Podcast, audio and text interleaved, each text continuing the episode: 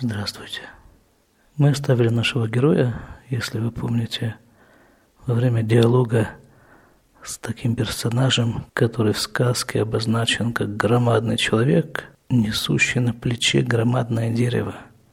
Если дать краткое описание предыдущим нашим встречам, то речь идет о человеке, который ищет царскую дочь. А царская дочь, мы говорили, что это, это что-то самое главное.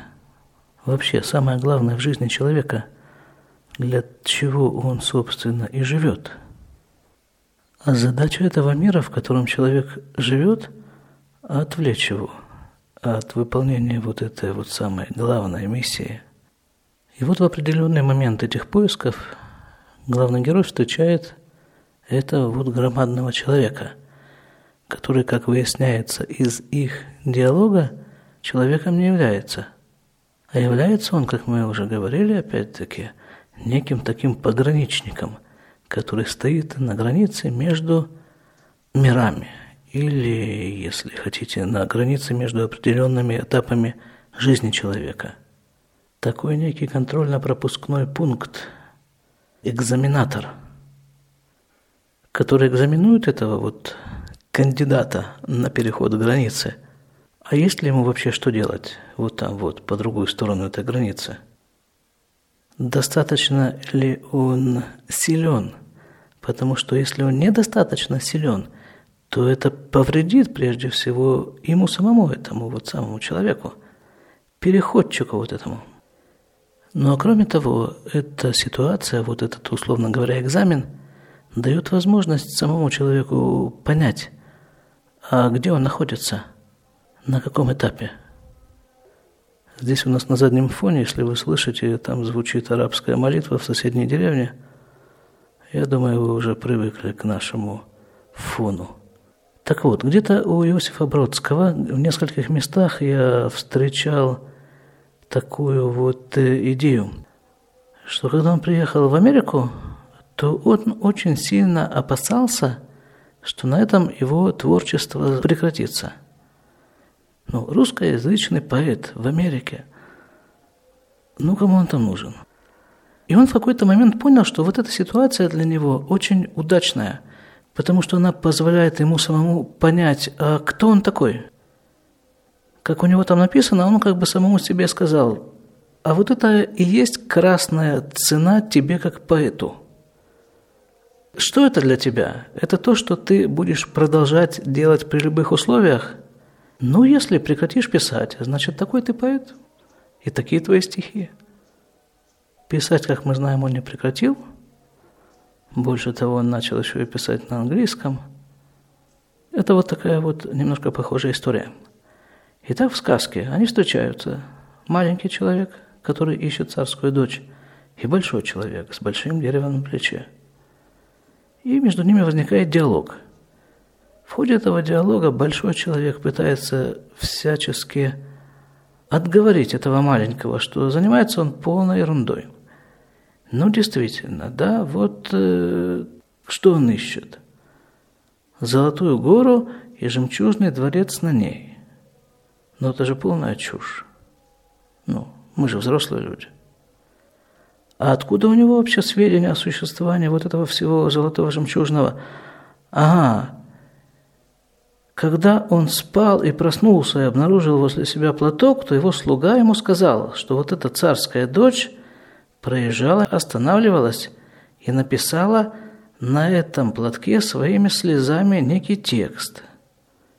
Скажем прямо, это не самое бросающееся в глаза средство передачи письменной информации – написать на платке слезами. Не светящаяся реклама.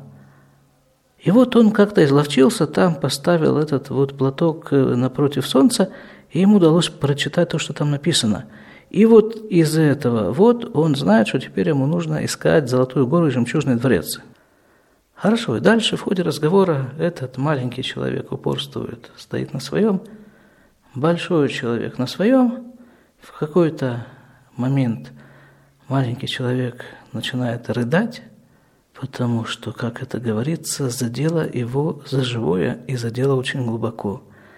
И тогда этот великан так слову говорит, да, кстати, ты знаешь, я тут вообще поставлен над всеми животными. Сейчас я их всех позову, они бегают по всему миру, может быть, кто-нибудь где-нибудь что-нибудь видел похожее. Позвал всех животных, животные говорят, нету. А человек говорит, есть. Это как вот в этой вот самой песне, да? Все говорят, что пить нельзя, я говорю, что буду. Мои ивритоговорящие дети дома распевают эту песню на русском языке. Я на них очень в этом отношении надеюсь, что когда вырастут, тоже будут.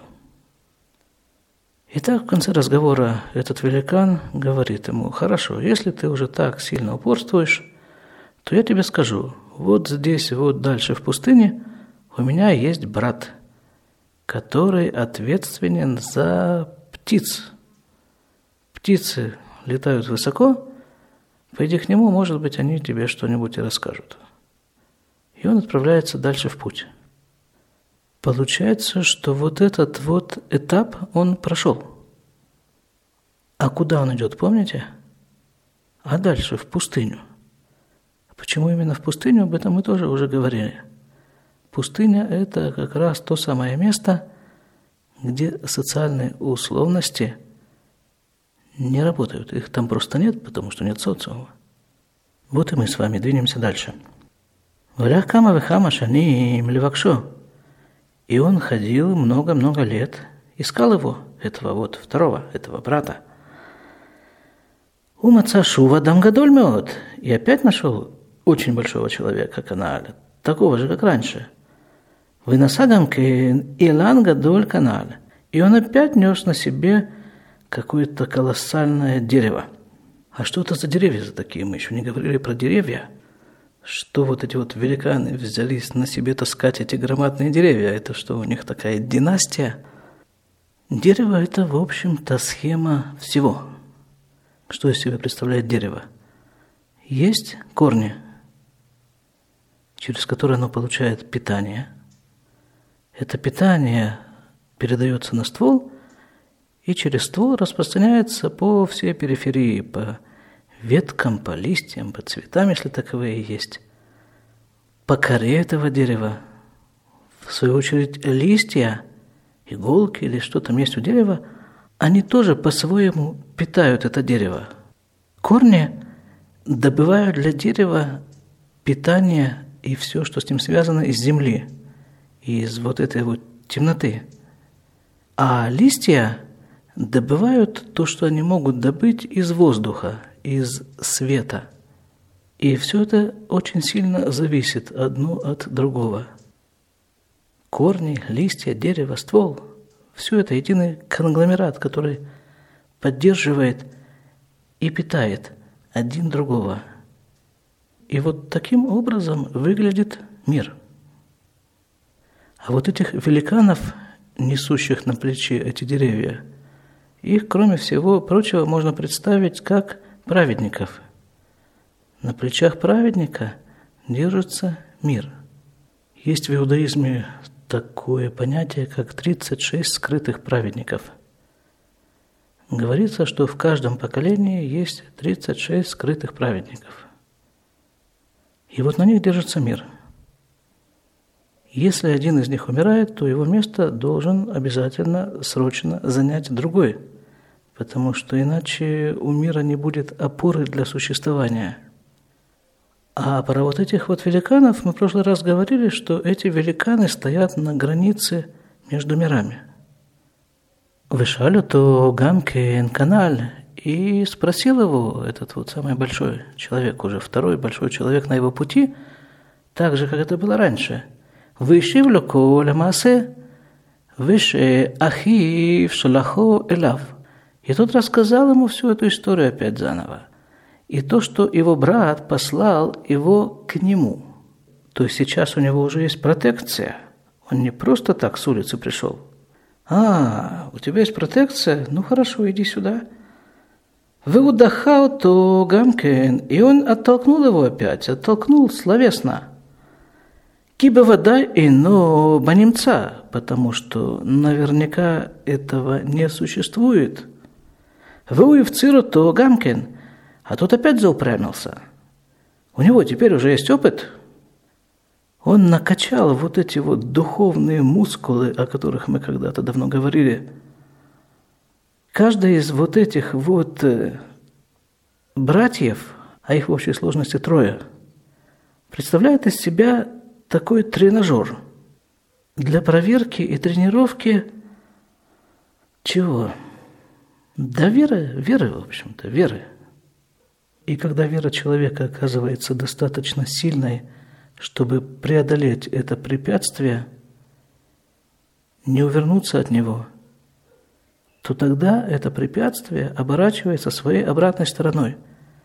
Оно ему помогает в его дальнейшем пути. Вамар Адам Азеля Шинили Мальхут. И сказал ему вот этот человек, вот этому самому, второму на царство, «Ине они мемуне аль коля уфот». Я поставлен здесь вот над всеми птицами. Экрау там, уля юдимем. Я их позову, может быть, они знают что-нибудь.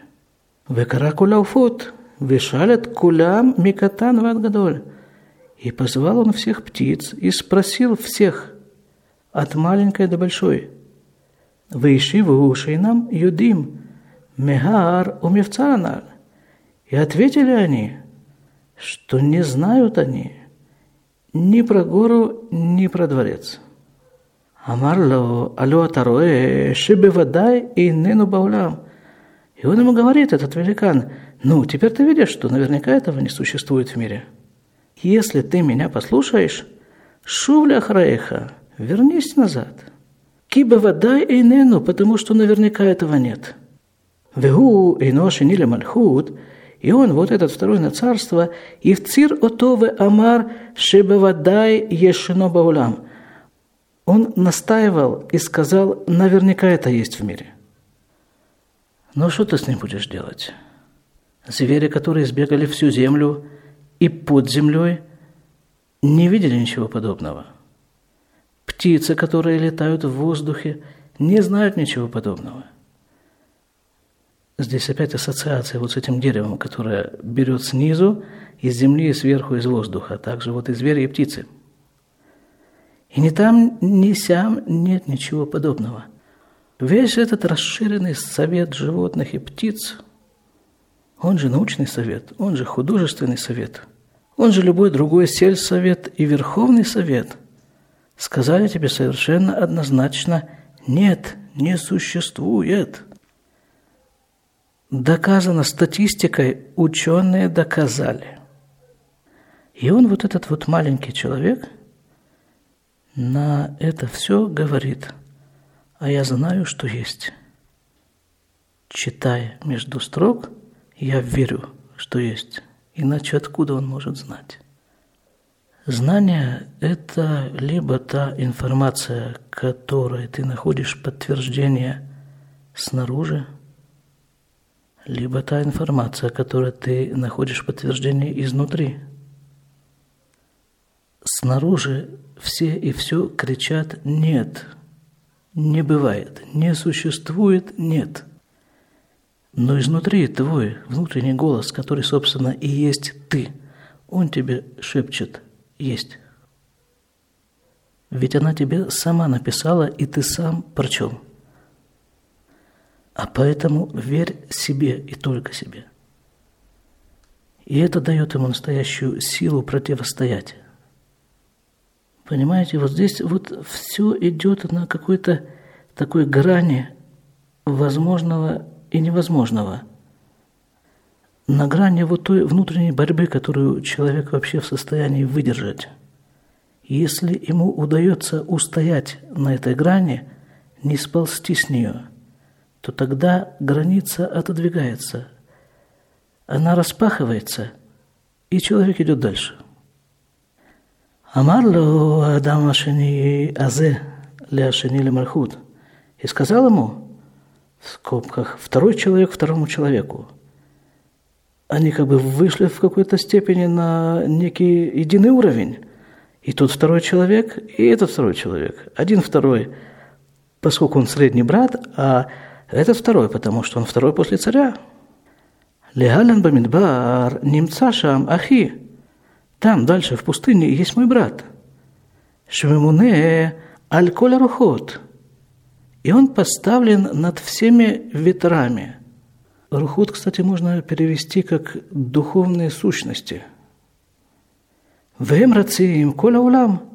Улай юдим хем. И они перемещаются по всему миру, может быть, они знают. Валях камавхамашаним левакеш умаца адам гадоль гамкен. И он ходил много-много лет, искал и нашел такого же большого человека, как те, про которых было написано раньше. Вы Выносагам кейн илан гадоль. И этот тоже нес на себе большое дерево канада – Вышали то Гамкен и спросил его опять-таки то же самое. Все, опять история повторяется третий раз. Но на новом уровне. Он взбирается все выше и выше. Видите, сначала это были животные, потом это птицы, а теперь это вот ветры. И на каждом из этих уровней он должен держать один и тот же экзамен. На каждом из этих уровней он должен рассказывать одну и ту же историю. А что это за история? А это вот как раз вот эта самая история, которую мы и читаем. Вышивло Колямасе рассказал ему всю эту историю. Выдахао то гамкен, и тот тоже его оттолкнул, попытался отговорить. Выуевциру то гамкен, он опять настаивал. Вамарлю в скобках Адам, ашлиши азе, ляшинили мальхут. Вот этот третий человек – сказал ему, второму на царство,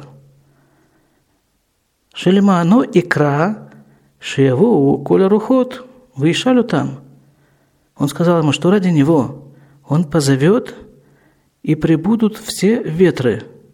И он их спросит, выкрау там, и позвал их, увау коля рухот, и пришли все ветры. Вышаль эт кулям, и спросил всех – ולא ידעו שום אחד מהם מהר ומבצר הנ"ל.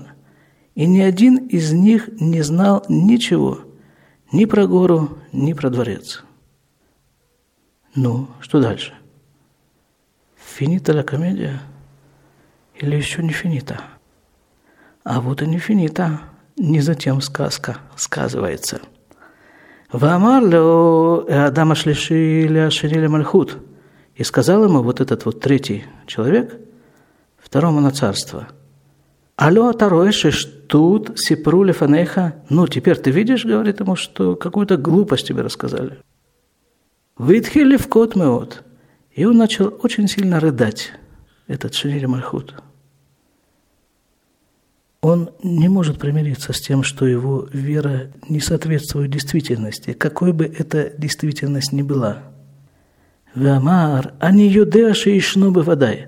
И сказал, я знаю наверняка, что это есть. Ну, что ты с ним будешь делать? Бетухках Рашиба одруах ихат. И среди всего этого он видит, что появляется еще один ветер. Вамемуне аналь. И рассердился на него этот вот большой человек – Мадуанит ахарта лаво. Почему ты опоздал? Смотрите, он уже берет на себя функции генерального директора по выполнению этого проекта, который поставил перед ним вот этот вот маленький человек. Он сердится за несоблюдение дисциплины, почему ты опоздал. Вело газарти шияву рухот, вляма ло бата имахем. Я разве не приказал, чтобы пришли все ветры? Так почему же ты не пришел вместе со всеми? И Шивлю ответил ему этот вот ветер.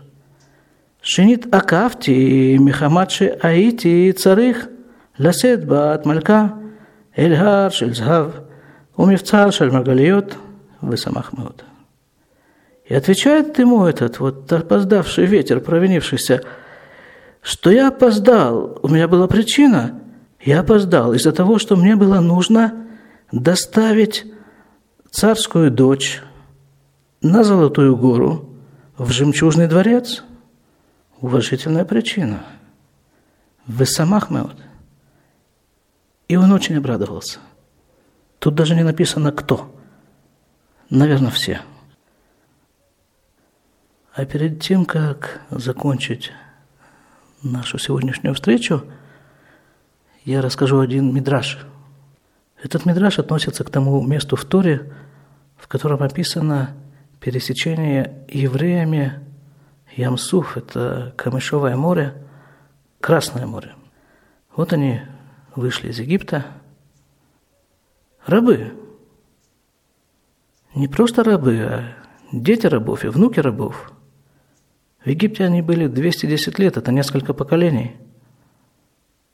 Через неделю после этого они подошли к морю. Тем временем фараон опомнился и послал за ними свое войско.